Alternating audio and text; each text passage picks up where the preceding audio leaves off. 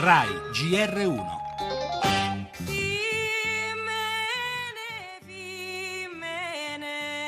Si stava discutendo dei finanziamenti al calcio femminile e il presidente Belloli ha detto più volte che non c'erano soldi, non c'erano finanziamenti, ha detto basta, non ci sono soldi per queste quattro lesbiche.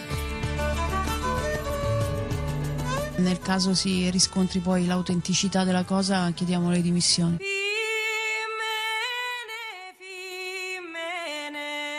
L'importanza delle donne e la necessità della loro presenza nella vita. Un mondo dove le donne sono emarginate è un mondo sterile.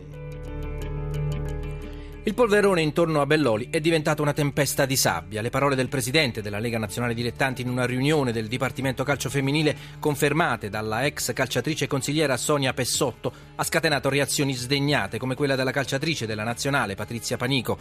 Reazioni però non solo nel mondo del calcio. Molti parlamentari hanno chiesto le dimissioni di Belloli e l'ex ministro per lo sport, Josefa Idem, ha annunciato un'interrogazione al presidente del Consiglio. Del resto, la frase attribuita a Belloli investe un mondo, quello femminile, che da sempre si confronta con un ostacolo tra i più insormontabili, quello culturale. Lo stesso Papa Francesco più volte è sceso in campo per ricordare l'importanza del ruolo femminile nella società.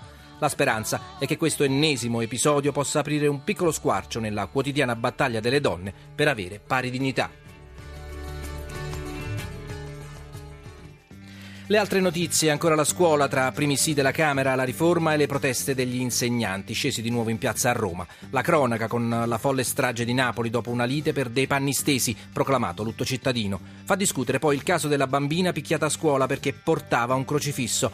Gli esteri, l'ISIS in Siria a un chilometro da Palmira. Decine i civili uccisi, tra loro tanti bambini. Negli Stati Uniti poi è stato condannato a morte l'attentatore della maratona di Boston, Khan. Oggi è il giorno di Nanni Moretti con il film mia Madre e infine lo sport, gli anticipi di campionato con il derby d'Italia tra Inter e Juve e poi il ciclismo del Giro.